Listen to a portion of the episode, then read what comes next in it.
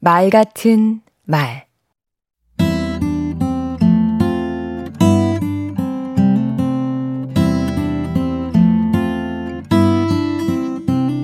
안녕하세요.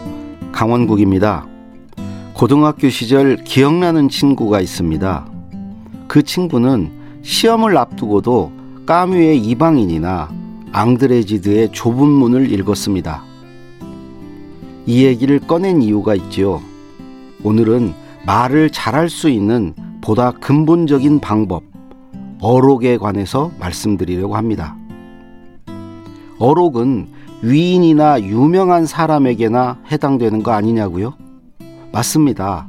그런데 제가 말씀드리는 어록은 이미 한 말이 아니라 할 말에 관한 것입니다.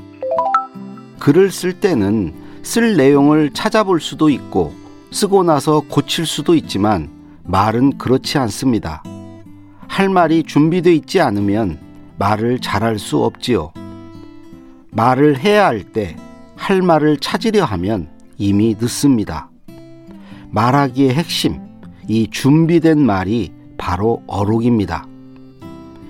요리를 예로 들어보겠습니다. 어떤 요리사는 요리해야 할 때마다 고기를 잡으러 나갑니다. 고기가 잡히지 않을까봐 늘 초조하고 불안합니다. 어떤 고기가 잡힐지 모르니 무슨 요리를 해야 하나 또 걱정입니다. 요리하는 일이 재밌긴 커녕 두렵습니다. 이에 반해 평소에 고기를 잡는 요리사는 취미 활동처럼 고기를 잡아 놓으니까 요리할 때도 고기를 고르는 재미가 있습니다.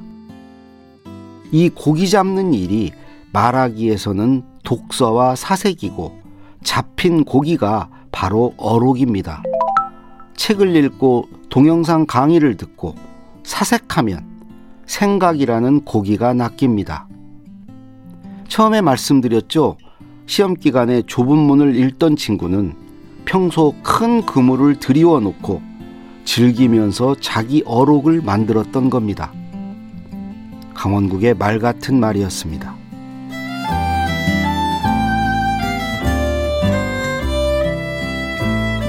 산책하듯 생각의 바다로 나가 사색이라는 그물망을 펼치세요. 그리고 나만의 어록을 건져 올려보세요.